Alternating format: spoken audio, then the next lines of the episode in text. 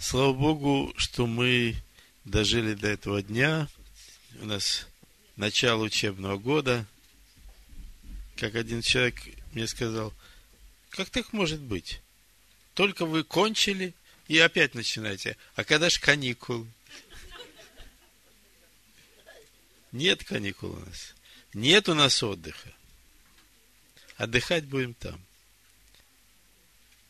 Вы знаете, изучать Писание, я так вижу, лучше вдвоем. Это очень ценное состояние, когда у тебя есть партнер, с которым ты свободно общаешься на тему Писаний. И тогда вдруг Писание начинает говорить тебе. Ты начинаешь слышать. И, и, и польза обоим. Польза обоим. Если у вас есть такой партнер, если вы можете найти, это было бы очень хорошо.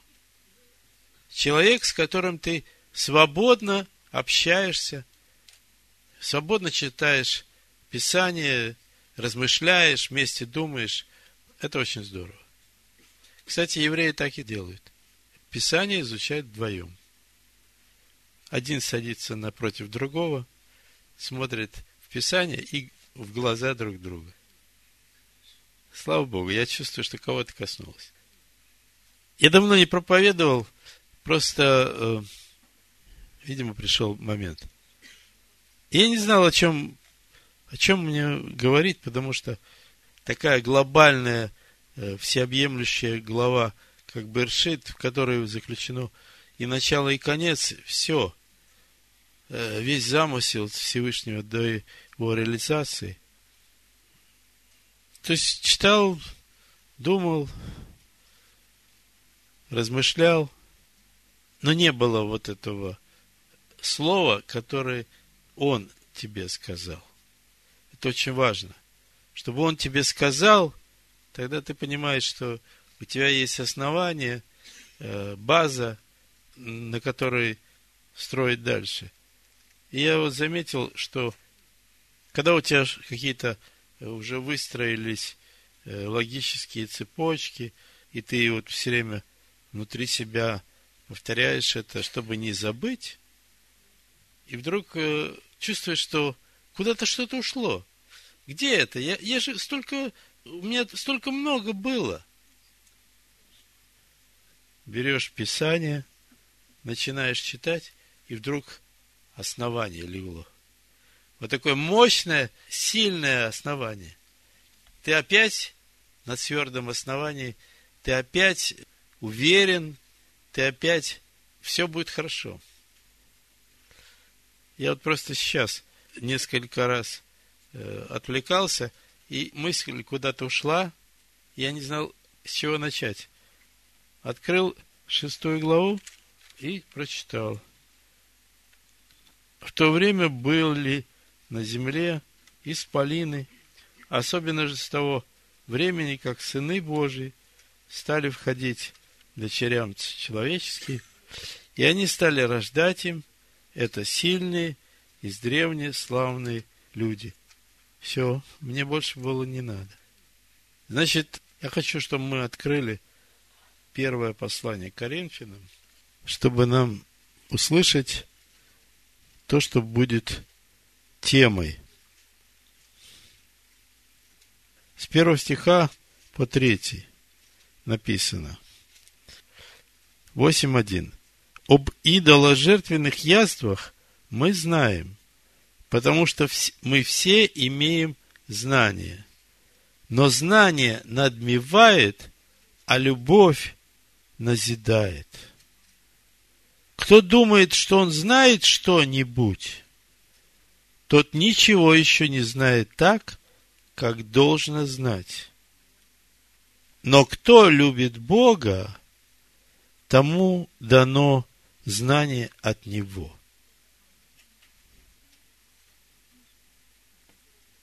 В первом стихе написано, знание надмевает, а любовь назидает. Что такое надмевает? Это делает тебя гордым.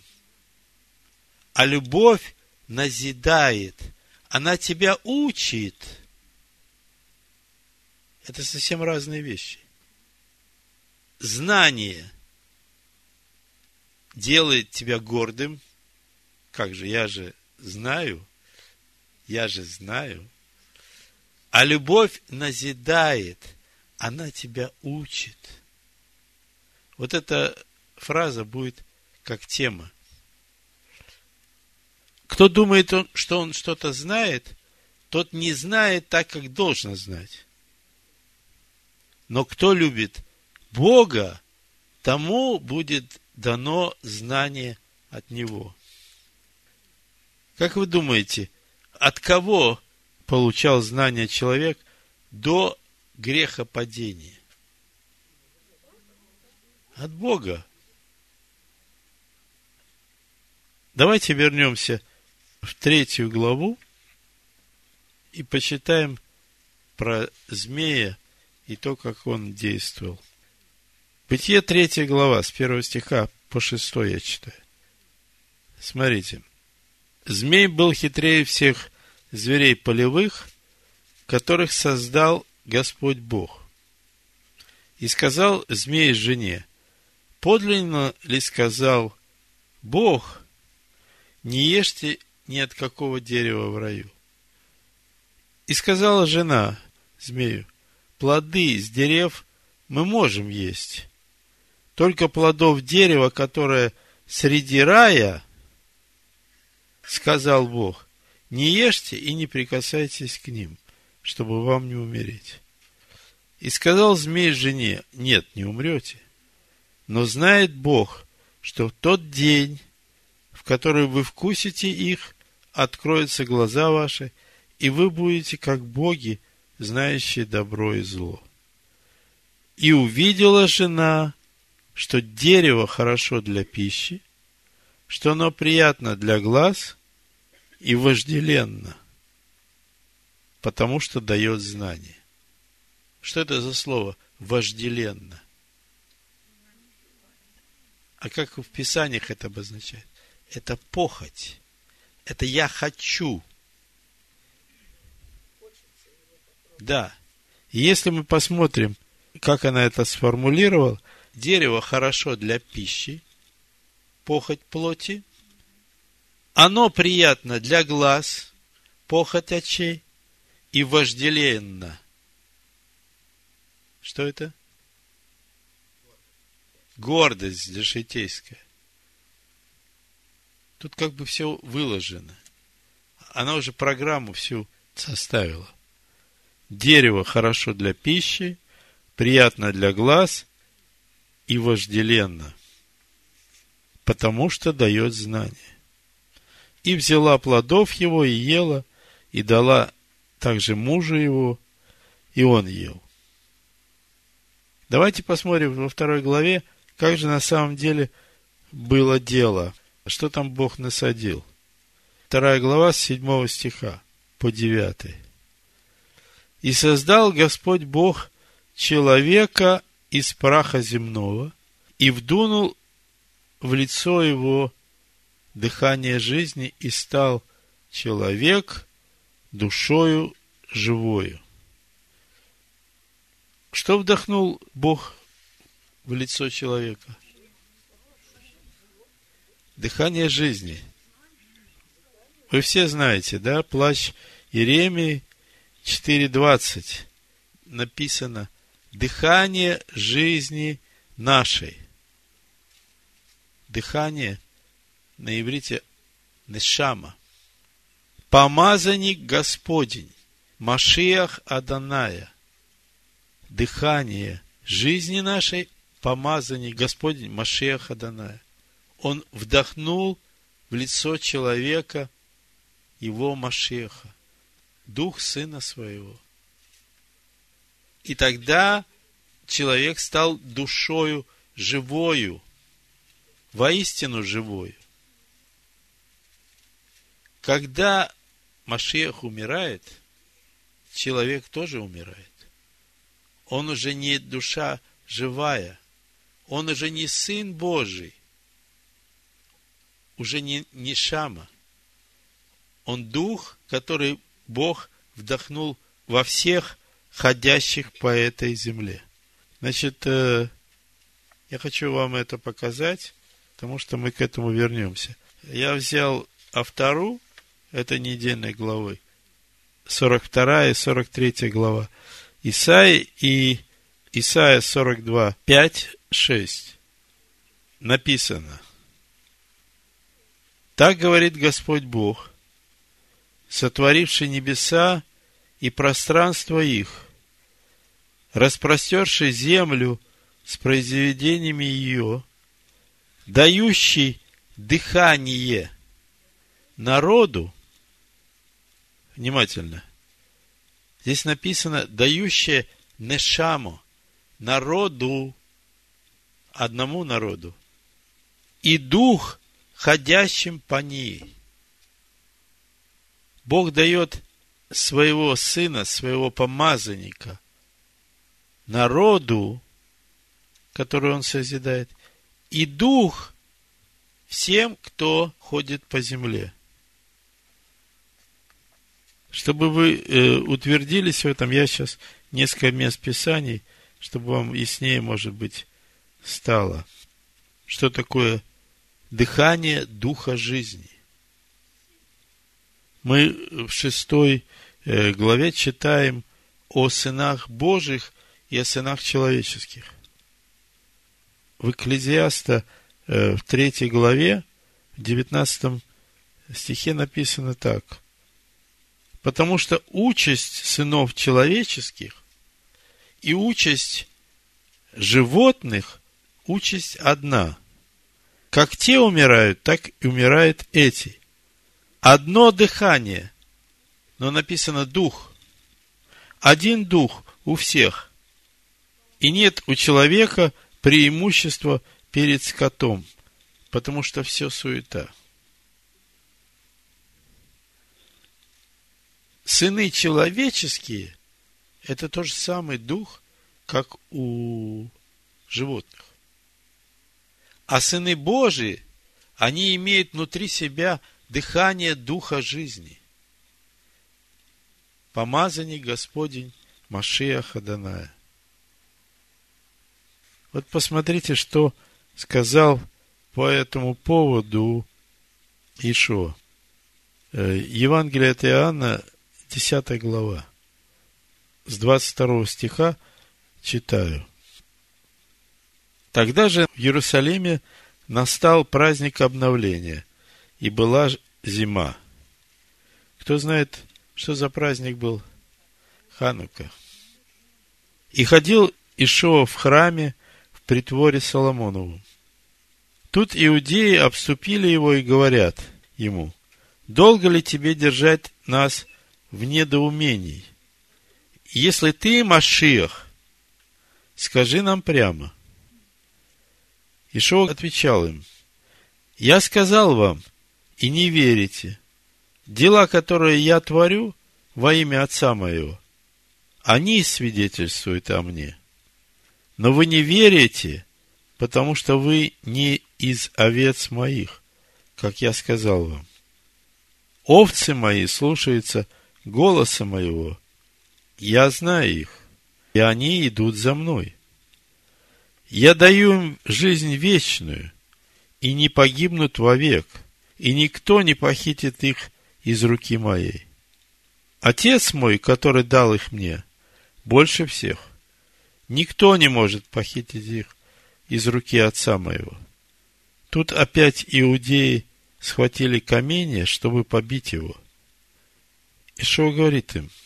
Много добрых дел показал я вам от отца моего, за которое из них хотите побить меня камнями. Я и отец одно. Иудеи сказали ему в ответ, не за доброе дело хотим побить тебя камнями, но за богохульство, за то, что ты, будучи человек, делаешь себя Богом. Ишо отвечал им, не написано ли в законе вашем, Танахе написано, я сказал, вы боги. Если он, назвал богами тех, которым обращено Слово Божье, и не может нарушиться Писание. Тому ли, которого Отец осветил и послал в мир, вы говорите, богохульствуешь, потому что я сказал, я Сын Божий. Он сказал, я Сын Божий. Это Псалом 81, он цитирует с 6 по 7 стих. Там написано, я сказал, вы боги и сыны Всевышнего, все вы, но вы умрете как человеки и падете, как всякий из князей. То есть есть две категории. Сыны Божьи и человеки.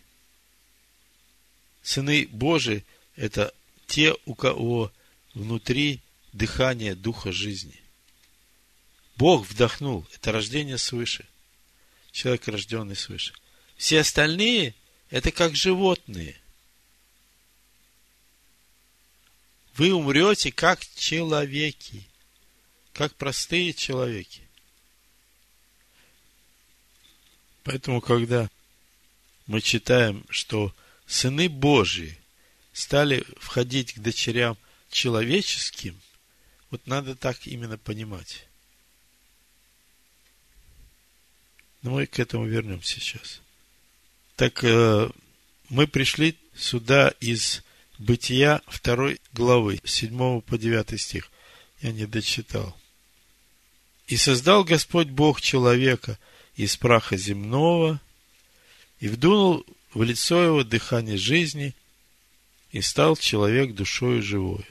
Дальше написано. «И насадил Господь Бог рай в Едеме на востоке, и поместил там человека, которого создал, и произрастил Господь Бог из земли всякое дерево, приятное на вид и хорошее для пищи. Если вы посмотрите, что говорила Ева, это было два из трех компонентов. Там был еще третий. И вожделенно. Приятное на вид, каждый плод – в саду были, и хорошее для пищи, и дерево жизни посреди рая, и дерево познания добра и зла. Тут даже непонятно, о каком дереве она сказала. Змею она сказала плодов дерева, которое среди рая. Вот написано, что среди рая дерево жизни, а дерево познания – добра и зла, оно как-то... Я не могу сказать, что оно посреди рая. Тут не видно. Хорошо. С четвертой главы я продолжу. Значит, Каин принес, как и Авель, жертву Богу, но жертву Авеля Бог принял, а жертву Каина нет. Каин огорчился. Бог сказал, Почему поникло лицо твое? Если доброе делаешь, то не поднимаешь ли лица? А если не делаешь, то у дверей твоих грех лежит, но ты господствуй над ним.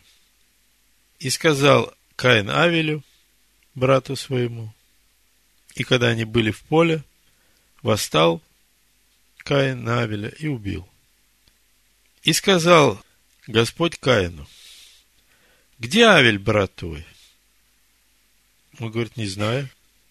Разве я сторож брату моему? Бог говорит, что ты сделал? Голос крови брата твоего вопиет ко мне от земли. И ныне проклят ты от земли, которая отверзла уста свои принять кровь брата твоего от руки твоей. И когда ты будешь возделывать землю, она не станет более давать силы своей. Для тебя ты будешь изгнанником и скитальцем на земле. Вот такое наказание. Ты будешь изгнанником и скитальцем на земле. А Каин говорит, наказание мое больше, нежели можно снести.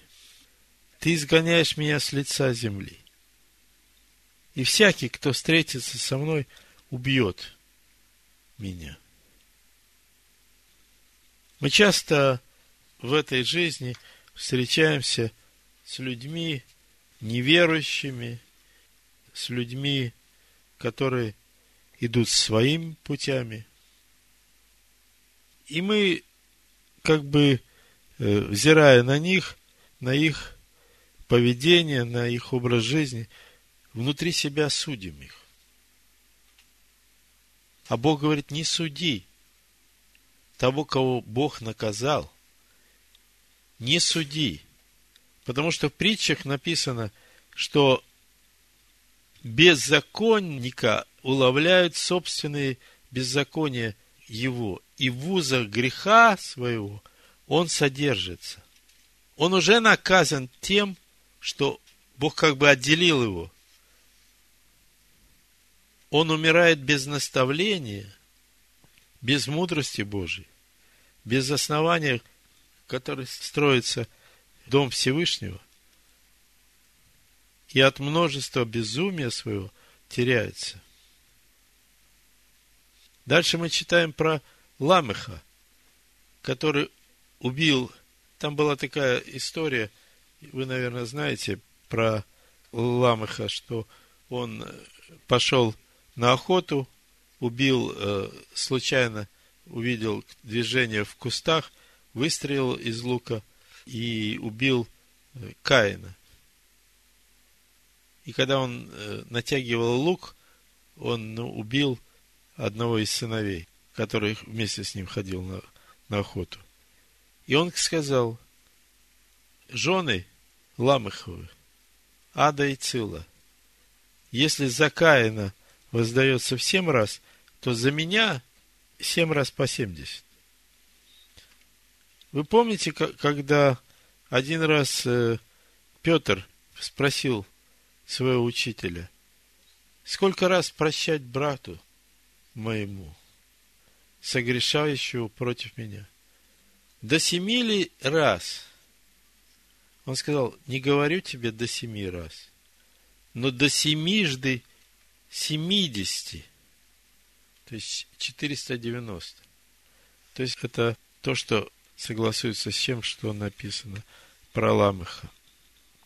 Кого Бог наказал, люди да не наказывают. Написано, Израиль получил вдвойне за грехи свои.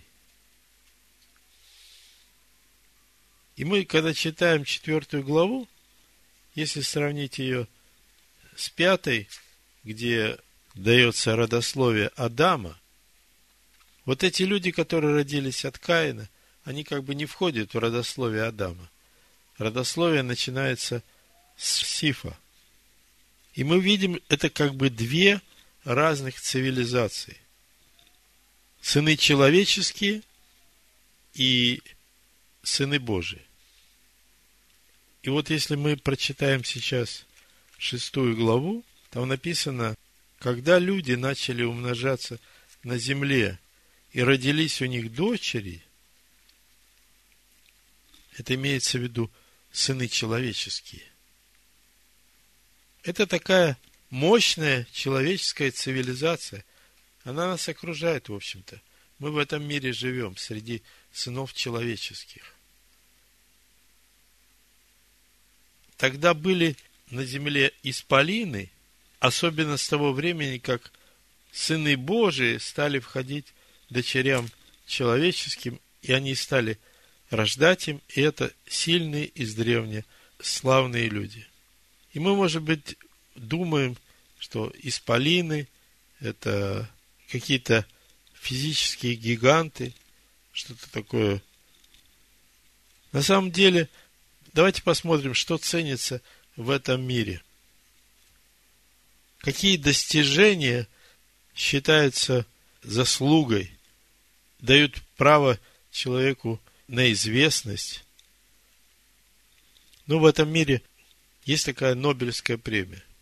Всем известная Нобелевская премия. Нобель был ученый, он известен тем, что он изобрел динамит.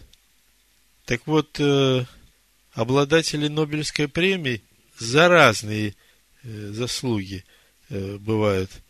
Но в основном все достижения физики, прикладных науках, они как бы попадают потом в руки людей из э, цивилизаций сынов человеческих.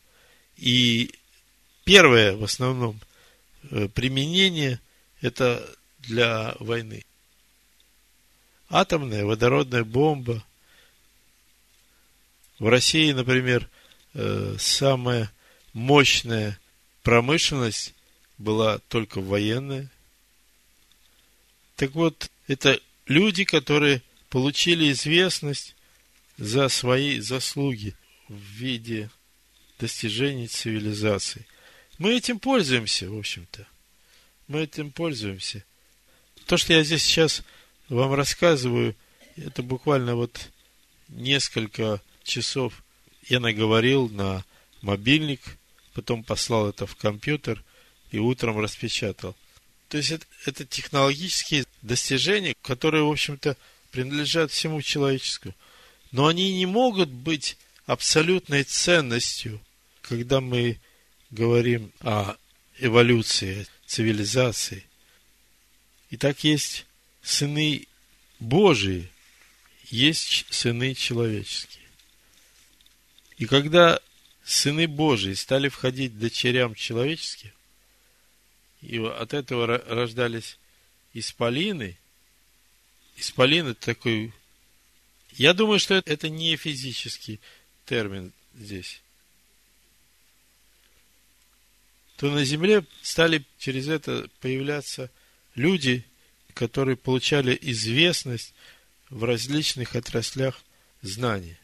Но нужно ли это знание человеку? Зачем оно ему, если оно не связывает его с источником жизни? Знание надмевает, любовь назидает.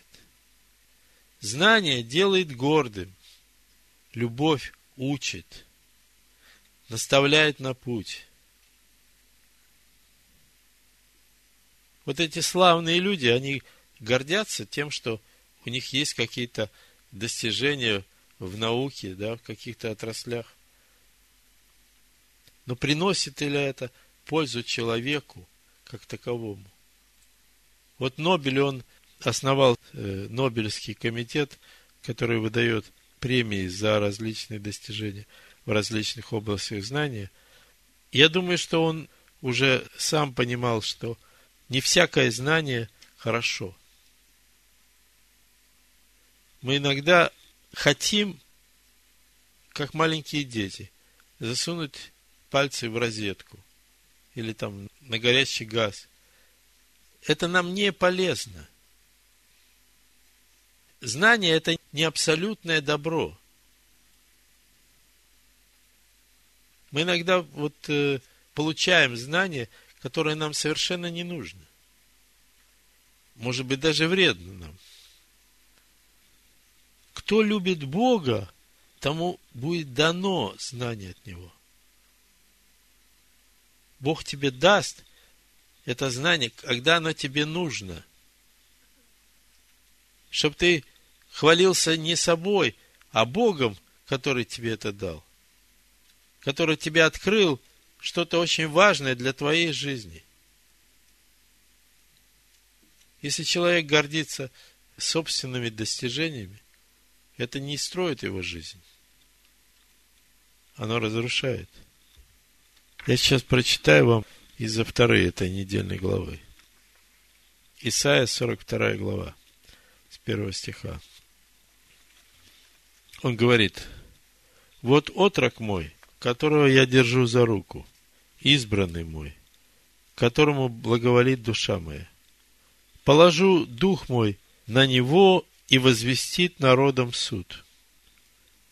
Не возопьет, не возвысит голоса своего, не даст услышать его на улицах, не ослабеет и не, не может, доколе на земле не утвердит суда, и на закон его будут уповать острова. Так говорит Господь Бог, сотворивший небеса и пространство их, распростерший землю с произведениями ее, дающий дыхание жизни народу на ней и дух, ходящим по ней. В 17 главе Деяний написано с 24 стиха. Бог, Бог, сотворивший мир и все, что в нем, Он, будучи Господом неба и земли, не в рукотворных храмах живет и не требует служения рук человеческих, как бы имеющий в чем-либо нужду, сам дая всему жизнь и дыхание и все. От одной крови он произвел весь род человеческий для обитания по всему лицу земли, назначив предопределенные времена и пределы их обитания, дабы они искали Бога, не ощутят ли Его и не найдут ли, хотя Он и недалеко от каждого из нас, ибо мы им живем и движемся и существуем, как некоторые из ваших стихотворцев говорили, мы его и род. Нам нечем гордиться. Мы им живем и движемся и существуем. Он источник нашей жизни. Он вообще источник жизни на этой земле. Человек, пытаясь заменить поклонение Богу поклонением самому себе, строя Вавилонскую башню, чтобы прославить свое собственное имя, он не приносит благо себе, он приносит только вред. Итак, это деяние читаю дальше. Мы, будучи родом Божьим, мы род Божий, не должны думать, что божество подобно золоту, серебру или камню, получившему образ от искусства и промысла человеческого. Оставляя времена неведения, Бог ныне повелевает всем людям покаяться, ибо Он назначил день, в который будет праведно судить Вселенную, посредством предопределенного им мужа, подав удостоверение всем, воскресив его из мертвых. Тот, кто сотворил это небо и землю, тот, кто устроил все и дал своему народу святое Писание, он знает, что нужно человеку. Наша задача это не отступать от него. Наша задача это всегда искать его, всегда искать знания от него, искать его слово. Вот то, что ценно для э, человека пред лицом Божьим. Когда человек ищет своего, он теряет дыхание жизни. Машиах уходит. Человек остается незащищенным. Он обнажен.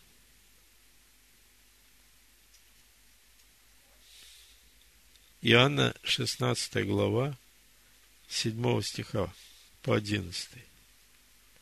Он говорит, я истину говорю вам, что говорит? Лучше для вас, чтобы я пошел. Ибо если я не пойду, утешитель не придет к вам. А если пойду, то пошлю его к вам. И он, придя, обречит мир о грехе и о правде и о суде. О грехе, что не верует меня. Смотрите, как написано. Грех в том, что ты не знаешь его. Он говорит, не веруйте в меня. Вы меня не знаете. о правде, что я иду к отцу моему, и уже не увидите меня, и о суде, что князь мира сего уже осужден. И то, что я читал из авторы этой недельной главы. Вот отрок мой, которого я держу за руку, избранный мой, которому благоволит душа моя. Положу дух мой на него, и он возвестит народам суд. Не ослабеет и не изнеможет, доколе на земле не утвердит суда, и на закон его будут уповать острова.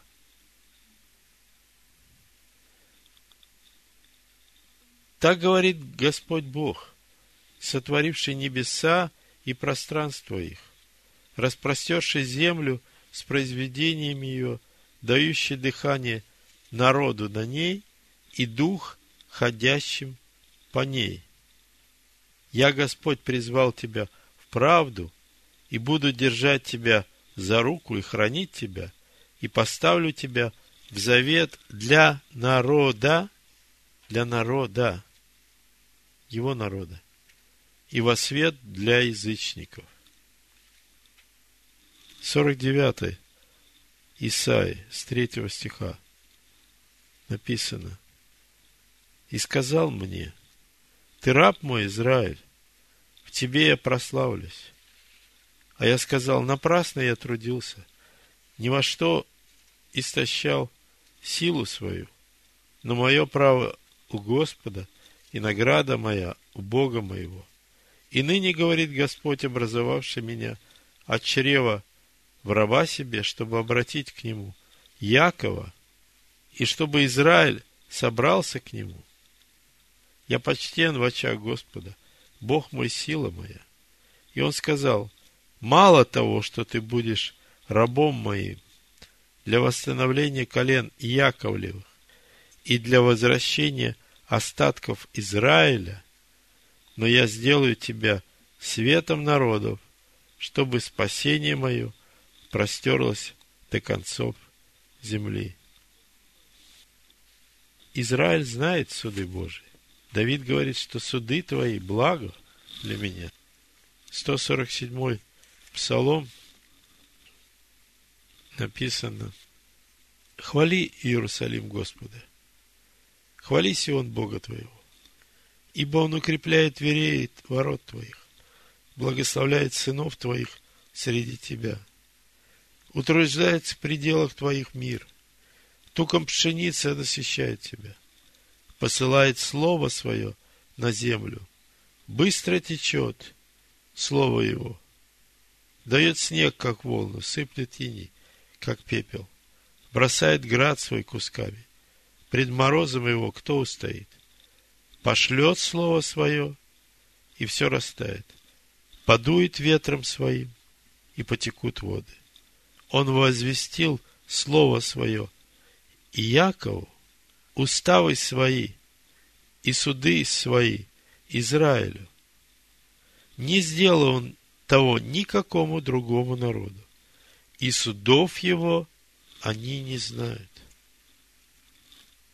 И это плохо. Это очень плохо. Потому что суды Божии узнают все. Смотрите, как написано. Исайя, 42 глава, 24 стих. Кто предал Иакова на разорение и Израиля грабителям? Не Господь ли, против которого мы грешили? Не хотели они ходить путями его, и не слушали его закона. И он излил на них ярость гнева своего и лютость войны. Она окружила их пламенем со всех сторон. Но они не примечали. И горело у них, но они не уразумели этого сердца. Кто из вас преклонил к этому ухо и вникнул и выслушал это для будущего. Кто из народов вникнул Если Бог наказывает свой народ, то придет время судов Божьих и для всех живущих на этой земле, для всех сынов человеческих. Я бы в завершении просто хотел еще раз повторить. Это не я придумал. Знание надмевает, а любовь назидает. Не ищите знания, ищите его истины, его любви. Амен. Амен. Амен. Амен. Амен.